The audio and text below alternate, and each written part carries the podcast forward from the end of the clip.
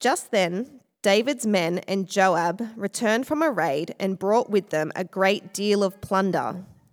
But Abner was no longer with David in Hebron because David had sent him away and he had gone in peace. When Joab and all the soldiers with him arrived, he was told that Abner, son of Ner, had come to the king and that the king had sent him away and that he had gone in peace. So Joab went to the king and said, What have you done? Look, Abner came to you. Why did you let him go? Now he is gone. You know Abner, son of Ner? He came to deceive you and observe your movements and find out everything you are doing. Joab then left David and sent messengers after Abner, and they brought him back from the cistern at Sirah. But David did not know it. Now, when Abner returned to Hebron, Joab took him aside into an inner chamber as if to speak with him privately. And there, to avenge the blood of his brother Asahel, Joab stabbed him in the stomach and he died. Later, when David heard about this, he said, I and my kingdom are forever innocent before the Lord concerning the blood of Abner son of Ner. May his blood fall on the head of Joab and on his whole family. May Joab's family never be without someone who has a running sore or leprosy, or who leans on a crutch, or who falls by the sword and who lacks food. Joab and his brother Abishai murdered Abner because he had killed their brother Asahel in the battle of Gibeon. Then David said to Joab and all the people with him, Tear your clothes and put on sackcloth and walk in mourning in front of Abner. King David himself walked behind the bier. They buried Abner in Hebron, and the king wept aloud at Abner's tomb. All the people wept also. The king sang his lament for Abner. Should Abner have died as the lawless die? Your hands were not bound, your feet were not fettered. You fell as one falls before the wicked. And all the people wept over him again. Then they all came and urged David to eat something while it was still day. But David took an oath, saying, May God deal with me, be it ever so severely, if I taste bread or anything else before the sun sets. All the people took note and were pleased. Indeed, everything the king did pleased them. So on that day, all the people there and all Israel knew that the king had no part in the murder of Abner, son of Ner. Then the king said to his men, Do you not realize that a commander and a great man has fallen in Israel this day? And today, though I am the anointed king, I am weak, and these sons of Zeruiah are too strong for me May the Lord repay the evildoers according to his evil deeds. Hello, um, I'm Clem, if you haven't met me before, um, and I'm going to be bringing us uh, God's word. Um, I'm not the pastor, Gav is the pastor. He's away on um, annual leave, uh, long service leave, actually. Um, so we're getting a few different people coming through to preach over the coming weeks. Uh, next week, John is preaching. I'm kind of looking forward to that as well. Um, but yeah, uh, we're going to look into this particular passage today. Um, I have to say, when Gav first floated the idea of uh, preaching on this particular passage, um, I was scratching my head a little. Um, it's a short little passage, and I have to admit that I'm prone to skimming over passages like this in my quiet times. Um, it's just another brutal event in the brutal history of Israel. But having reflected on it, I found it really interesting. Uh, it's a narrative that contrasts two very different people and the way they approached life and death and faith. One man took matters into his own hands, the other man refused to do so. One man was bent on revenge, the other man waited on God. And at the heart of the story is vengeance, good old fashioned revenge. Before we dive in, let's commit our time to God in prayer. Let's pray. Father, as we come to your word, may you mold us and shape us to be more like your Son, Jesus. Help us to come to grips with what you have to say to us about vengeance, that we might live in such a way as to honor you and bring glory to your name. We pray for this in Jesus' name. Amen. Anger boiled within him. A thousand thoughts tumbled over and over in his head. How could he? How dare he? His fist shook. His stomach churned. His face spoke murder. He barely noticed the sudden hush of his men as he stalked past them through the king's courtyard and into the king's compound. Sweat and grime still clung to him. He hadn't bathed since returning from his latest raid. But this couldn't wait. This had to be dealt with now. As soon as the messenger had told him the news, the elation of his recent victories had been displaced by red hot, barely controlled rage. Storming into the room, he saw David, king of Judah, talking with his advisors. They looked excited, which only served to stoke his fury. His angry voice cut through the conversation like a knife. What have you done? Abner came to you. Why is it that you have sent him away so that he is gone? You know that Abner came to deceive you and to gather intelligence on you. Stunned silence. Only one man would dare to address his king this way. Only Joab, son of Zeruiah, commander of David's armies, held that kind of power. What occurred after was a blur, but when Joab left the room, he was not satisfied. Thoughts continued to mill around in his mind, his restlessness growing. Years, long, hard years of civil war, men maimed and killed. And the man in charge of the enemy, Abner, had come and left in peace. In peace. Everyone knew that Abner was the man who was really in charge, not Ishbosheth, that puppet who had been installed as the king of Israel. Abner was in charge. And there was no way he would want to put David on the throne over all Israel. Abner couldn't be trusted. Perhaps it was the heat of the moment that coloured Joab's thoughts about Abner in this way. Or perhaps if Joab was honest himself, with himself, his view of Abner was tainted. Tainted by the years of war, seeing him as the enemy. Tainted by a seed of fear that perhaps Abner himself would take Joab's uh, position as David's general. Or more significantly, perhaps Abner's view of uh, uh, Joab's view of Abner was tainted by something even deeper. That almost two years ago, Abner had done the unforgivable. That he had killed Joab's younger brother Asahel, and that after all this time, Joab had never been able to move past it. No, Joab thought to himself, Abner couldn't be trusted. This had to end now. If David wouldn't do what needed to be done, then Joab would. Joab would take matters into his own hands. He would make sure that Abner was never a threat to David or to Joab himself.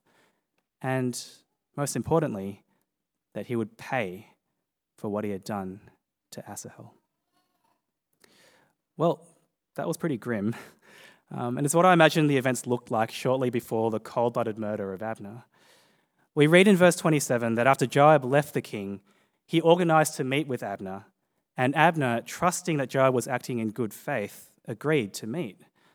And while Abner's guard was down, Joab killed him like a fool, as David later describes. A fool who was gullible enough to trust Joab. And why does, Joab, why does Abner die? Vengeance. Verse 30 makes it very clear. We read Joab and his brother Abishai murdered Abner because he had killed their brother Asahel in the battle at Gibeon. As much as Joab had tried to justify his own actions by claiming he was protecting David, it was clear to everyone that his main motivation was revenge. Joab was a man of vengeance. Vengeance. Payback retribution, settling the score. Uh, whatever way we use to describe it, it's something that's familiar to all of us. Uh, I'm sure we've all felt some of the feelings that Joab felt, um, hopefully not for the same reason, and hopefully not, not to the point of killing someone. Uh, but when someone wrongs us, we can get that same sense of indignation, that sense of anger and hurt and frustration and bitterness, and that sense of restlessness. a restlessness that looks for justice, for things to be put right, for compensation, a restlessness that makes us want to take things into our own hands to right that wrong. Vengeance is something that we're all familiar with. And it doesn't have to take much to prompt us to it. Uh, only the other day, I was on my way to work, happily driving along, uh, when some hoon came right up onto my tail and kept flashing their lights at me, trying to get me, trying to, get me to drive faster. Um, but the only problem was I was on a single lane country road and there was a truck in front of me. It wasn't exactly comfortable.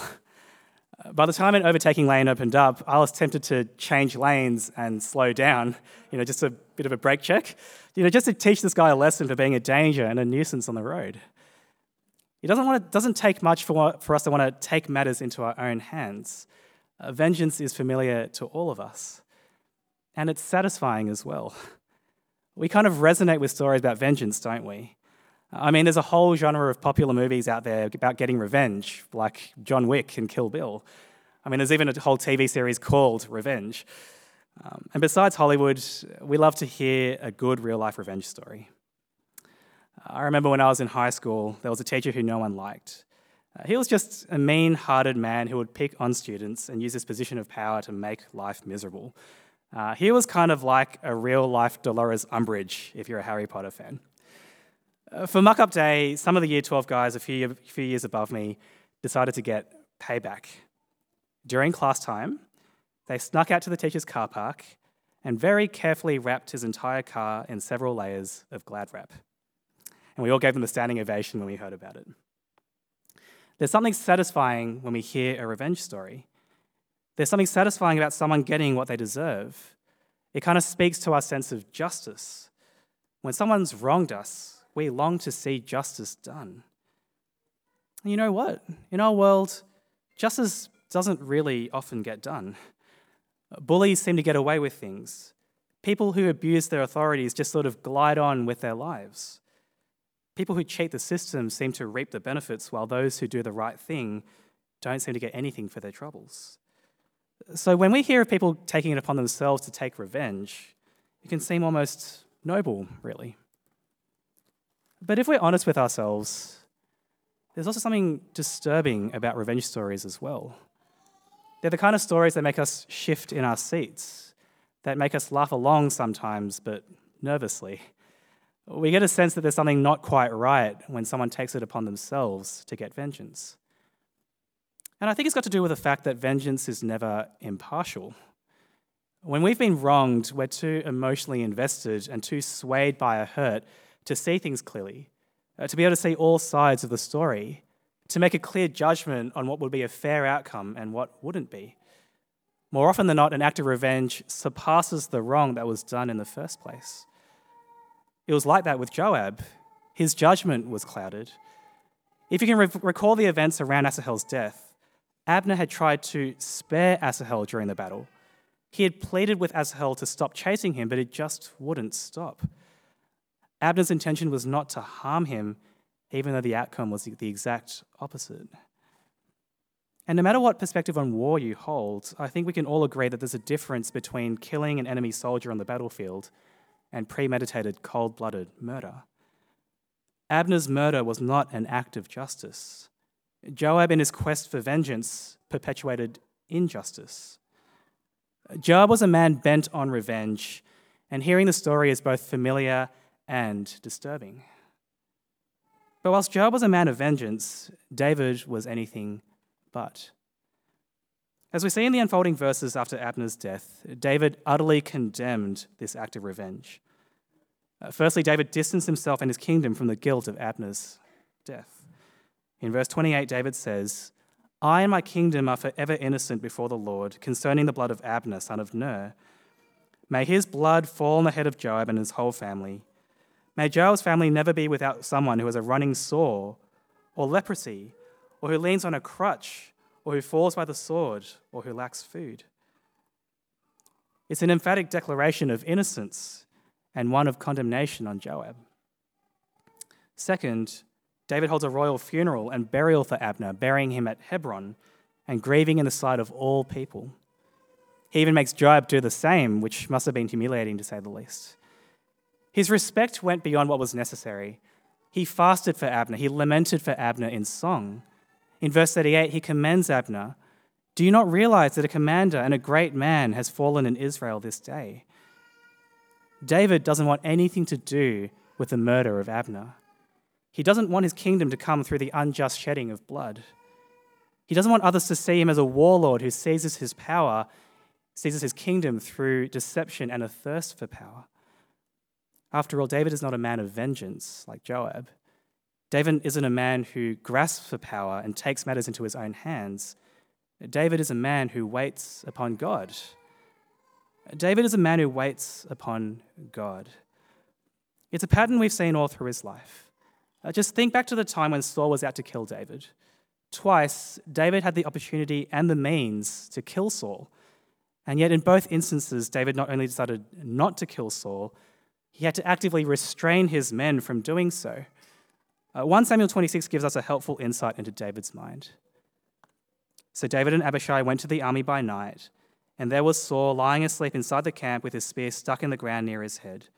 Abner and the soldiers were lying around him. Abishai said to David, Today God has delivered your enemy into your hands. Now let me pin him to the ground with one thrust of the spear. I won't strike him twice. But David said to Abishai, Don't destroy him. Who can lay a hand on the Lord's anointed and be guiltless? Saul hunted David into exile out of jealousy. David had done nothing wrong, and yet Saul drove him out and into a period of his life in which David at times despaired of life itself. Uh, we read of some of his anguish in the Psalms. But when the opportunity comes for David to take vengeance on Saul, and to secure his own freedom and his own safety, he refrains from doing so. He cannot raise his hand against the Lord's anointed. He cannot raise his hand against the man God himself blessed as king. But the next verse gives us more insight into David's heart. As surely as the Lord lives, he said, the Lord himself will strike him, or his time will come and he will die, or he will go into battle and perish. But the Lord forbid that I should lay a hand on the Lord's anointed. David waits on God's judgment. It echoes what David told Saul after he spared his life for the first time. In 1 Samuel 24, David tells Saul, See, my father, look at this piece of robe in my hand. I cut off the corner of your robe, but did not kill you. See that there is nothing in my hand to indicate that I am guilty of wrongdoing or rebellion. I have not wronged you, but you are hunting me down to take my life.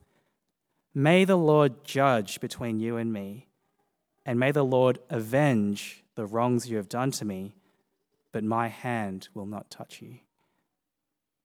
It's not just that David refrains from taking vengeance because Saul is God's anointed king, it's also that David entrusts himself to God, that God will repay Saul in due time, for God to avenge him.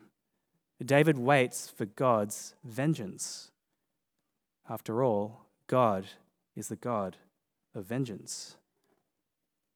God is the God of vengeance. I don't know how that sits with you, the idea that God is a vengeful God. It might almost feel wrong to attribute vengeance to our good and holy God who is love. But that's how God describes himself in his word. If you look with me at Psalm 94, we see the clearest statement of this. O Lord, God of vengeance, O God of vengeance, shine forth. Rise up, O judge of the earth, repay to the proud what they deserve. God is the God of vengeance. You might push back here and say, well, God's avenging those who can't get justice for themselves. He's doing it on behalf of others. He's not seeking personal vengeance. But that isn't quite the case. And Moses, in his final song before he dies, sings these lines in Deuteronomy 32 Rejoice with him, O heavens, bow down to him, all gods. For he avenges the blood of his children and takes vengeance on his adversaries. He repays those who hate him and cleanses his people's land.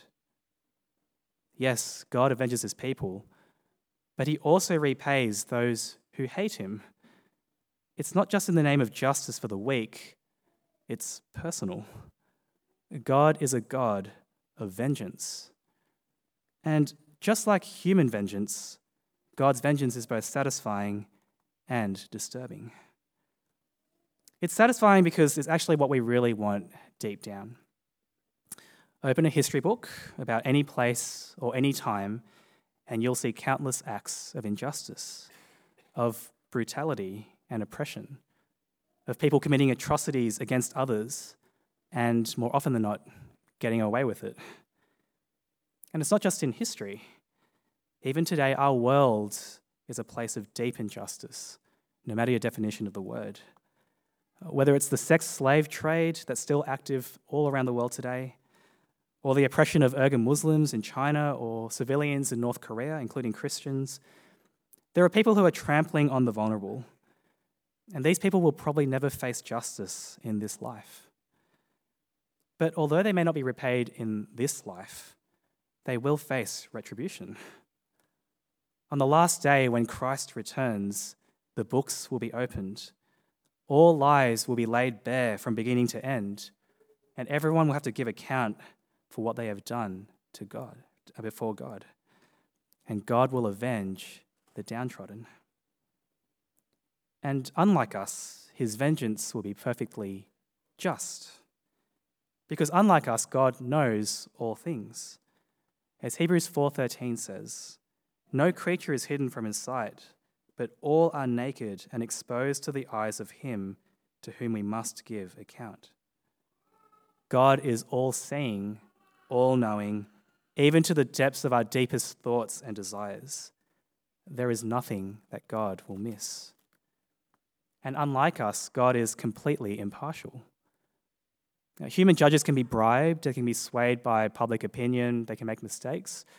God's judgment is never swayed and cannot be corrupted, even when it's personal. He's completely impartial. And his impartiality is rooted in his very being. God by nature is justice.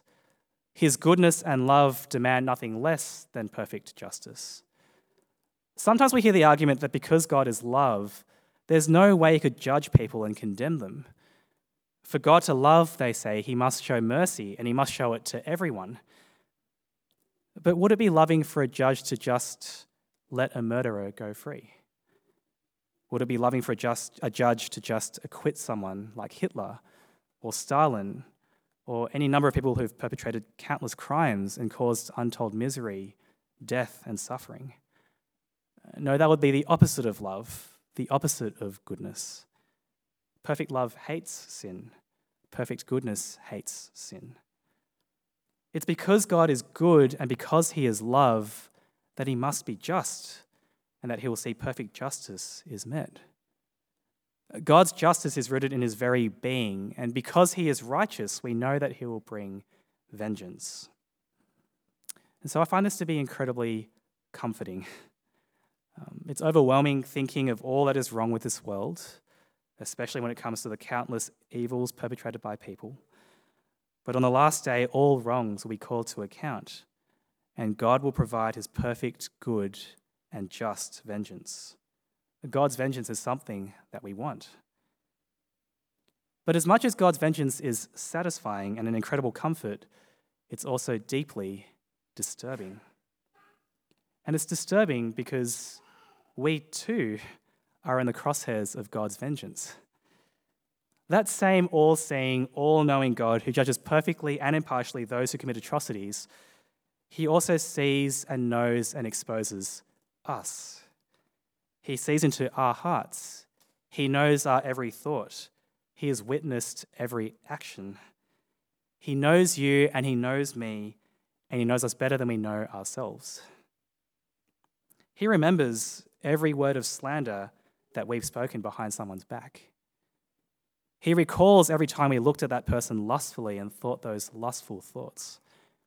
He traced our thoughts as we thought murder of that person who insulted us. He sustains us even as we live our lives chasing after ambition and pleasure and comfort and reputation, rather than seeking Him and His glory, forgetting that every breath and every moment is given to us by Him. In short, God knows you, He knows me, and He knows how sinful we truly are. We fall so far short of God's perfect, holy standard. We fall so far short of His glory. And though we may not be tyrants like Hitler or murderers like Joab, it doesn't mean we'll escape from God's perfect justice. What makes God's vengeance disturbing is that we too are in his sights and he will bring justice. Which is why the gospel of Jesus is so good. God is love and he does have mercy, but he must also fulfill his perfect justice. And so God, in his infinite wisdom, prepared a way to show his mercy without compromising his justice. We see this in Romans chapter 3. Paul tells us clearly where we stand when it comes to God's vengeance. For there is no distinction, for all have sinned and fall short of the glory of God. That includes us. We've all sinned. We all fall short of the glory of God. But God provides a way out. In fact, it's the only way out. Let's read on. And are justified by his grace as a gift through the redemption that is in Christ Jesus, whom God put forward as a propitiation by his blood to be received by faith. Uh, God puts forward a propitiation, which means something that turns away and satisfies wrath. And how is that wrath satisfied? Through the blood of Jesus. Uh, Jesus lived a perfect, righteous life. Though tempted like we are, he never sinned. He was the only person in the world who didn't deserve God's vengeance. And yet he went willingly to the cross in obedience to his Father in order to satisfy God's vengeance. We deserved God's wrath, but Jesus took that upon himself in our place. And what was this to show? Uh, this was to show God's righteousness because in his divine forbearance he had passed over former sins. It was to show his righteousness at the present time so that he might be just and the justifier of the one who has faith in Jesus. God's justice and God's mercy seen at the cross. The only way we can satisfy God's wrath is to bear it, to be judged and to be found wanting, and to be punished according to his righteous justice. And the only way we can escape his vengeance is if Jesus bears God's wrath on, uh, for us on our behalf. And that's what being a Christian is fundamentally about. We know we've wronged God, we know we deserve his vengeance, we put our lot in with Jesus completely because it's only through him that God's vengeance is satisfied. We've looked at the story of Joab, the man who takes vengeance into his own hands and murders Abner. Uh, we looked at David, the man who waits upon God's vengeance. We've looked at Jesus, the man who satisfies God's vengeance on our behalf. Where to from here? Well, I want to finish by thinking about what we ought to do if we ourselves are wronged. If someone wrongs us, uh, how should we respond? Uh, well, I want to say at the outset that if you're a victim of a crime, then you can and you should take the matter to the proper authorities. Uh, personal forgiveness does not mean letting a crime go unpunished. Uh, God gave us authorities to uphold justice, uh, even if that justice is far from perfect. But what if we're the victim of a crime and justice truly hasn't been upheld?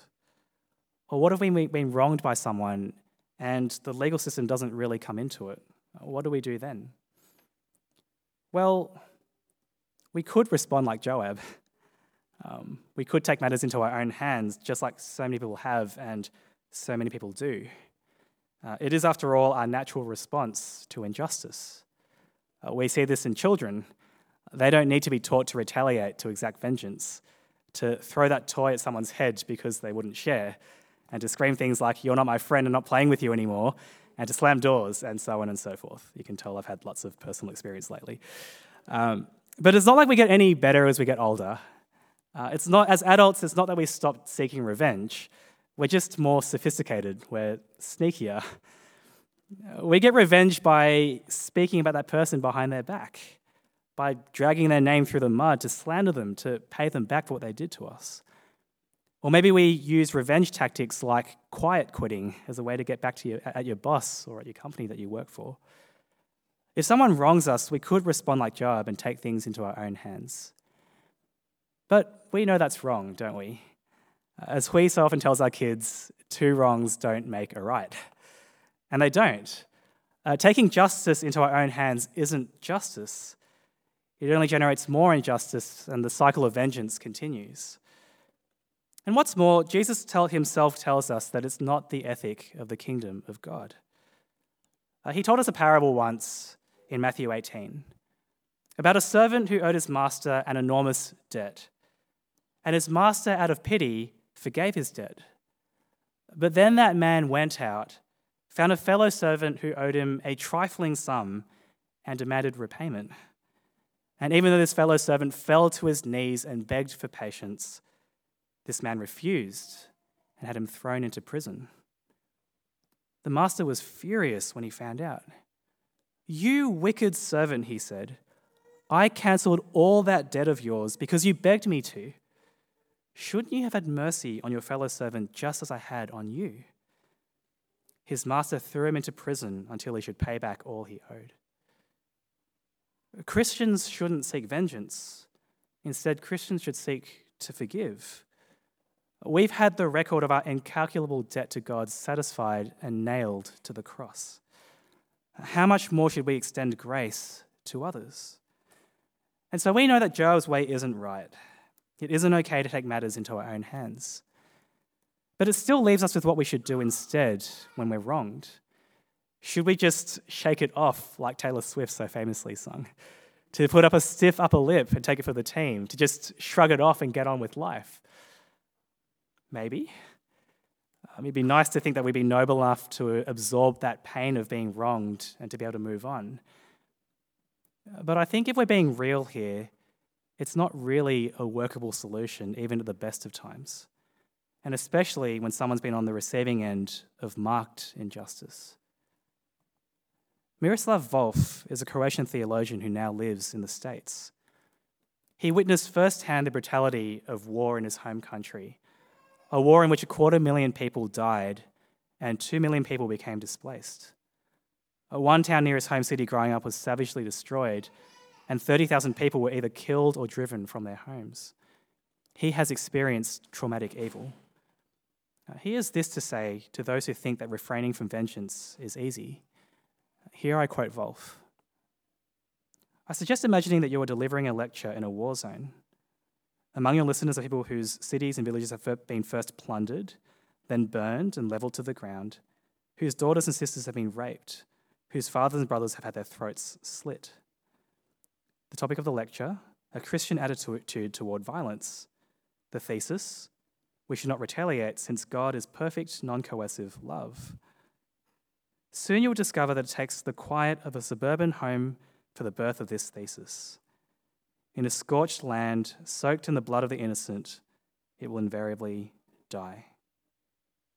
It's pretty grim, but it kind of drives home the point, doesn't it? It's only when we're sitting here at ease in the comfort of Western modernity, shielded from the horrors of war, that we can even think that refraining from vengeance is an easy thing. It isn't. When we've been wronged, and especially on a scale like this, it's just not that easy to shake it off. So, what can we do? Well, Volf had a suggestion. My thesis is that the practice of nonviolence requires a belief in divine vengeance. Volf grounds himself in divine vengeance. Like David, he waits upon the vengeance of God. David experienced incredible difficulties because of Saul. Uh, despite his loyalty to Saul, Saul tried to have him killed and nearly succeeded several times. And yet, David refrained from taking vengeance even when he had the opportunity. But he didn't refrain from vengeance because he was tough and impervious to being offended, or because he was so good in and of himself. Instead, he refrained because he waited. He waited upon God's vengeance. And I want to suggest that we should too.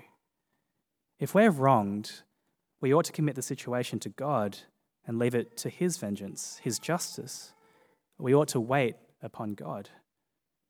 It echoes what Paul has to say in Romans 12.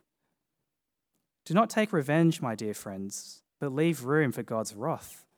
For it is written, It is mine to avenge, I will repay, says the Lord. On the contrary, if your enemy is hungry, feed him. If he is thirsty, give him something to drink. In doing this, you will heap burning coals on his head. leave room for God's wrath. Waiting on God's vengeance is an act of faith, of true faith, of trust that God will follow through and judge justly, that God knows what He is doing and He will do things in His perfect time. God's vengeance grounds us and gives us the moral ground and the motivation to wait, to not take matters into our own hands. And it gives us the power to not only restrain ourselves from taking vengeance, but ultimately to eventually move towards forgiveness and even reconciliation, uh, just as God Himself forgave us in Christ. Let's pray. Father, we've been reminded again of how far short, uh, how far we fall short of your glory. You are a good, holy, and just God, and before your light, we see in ourselves the darkness of our souls, our sin and our idolatry. We know we deserve your just vengeance. Thank you for Jesus, who took upon himself your wrath, the penalty of sin that we deserve. Thank you for forgiving us of our sin and for bringing us out of death into life, life eternal with you. We pray that we might live in light of your grace to us. When we've been wronged, grant that we would rest upon and wait for your vengeance, trusting that you will bring all to account. Help us to have peace in that and not to take things into our own hands. And for those who do seek our forgiveness, help us to forgive, just as you have forgiven us. We pray for this in Jesus' name. Amen.